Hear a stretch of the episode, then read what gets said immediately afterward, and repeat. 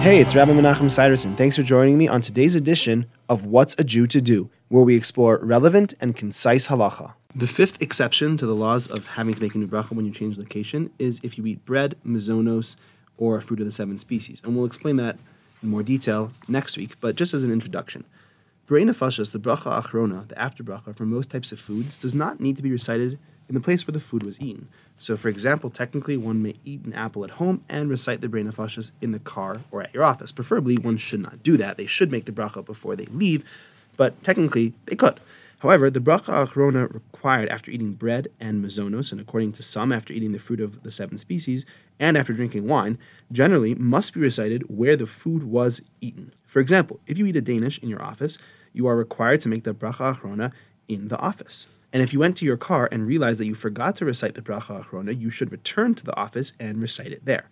Since one is obligated to return to the original location to recite the bracha achrona, Chazal considered it as if the original eating session continues even though there was a change in location, because you haven't really finished, even though you finished and left, because you need to go back if you haven't made a bracha achrona yet. Therefore, if you have something that is hamotzi or mezonos in a location and change locations, your eating session has not finished. So if you decide to keep eating in that new location, you don't need to make a new bracha. That's all for today. I hope you enjoyed. If you have any questions or for further discussion, please give me a call. I'd love to hear from you.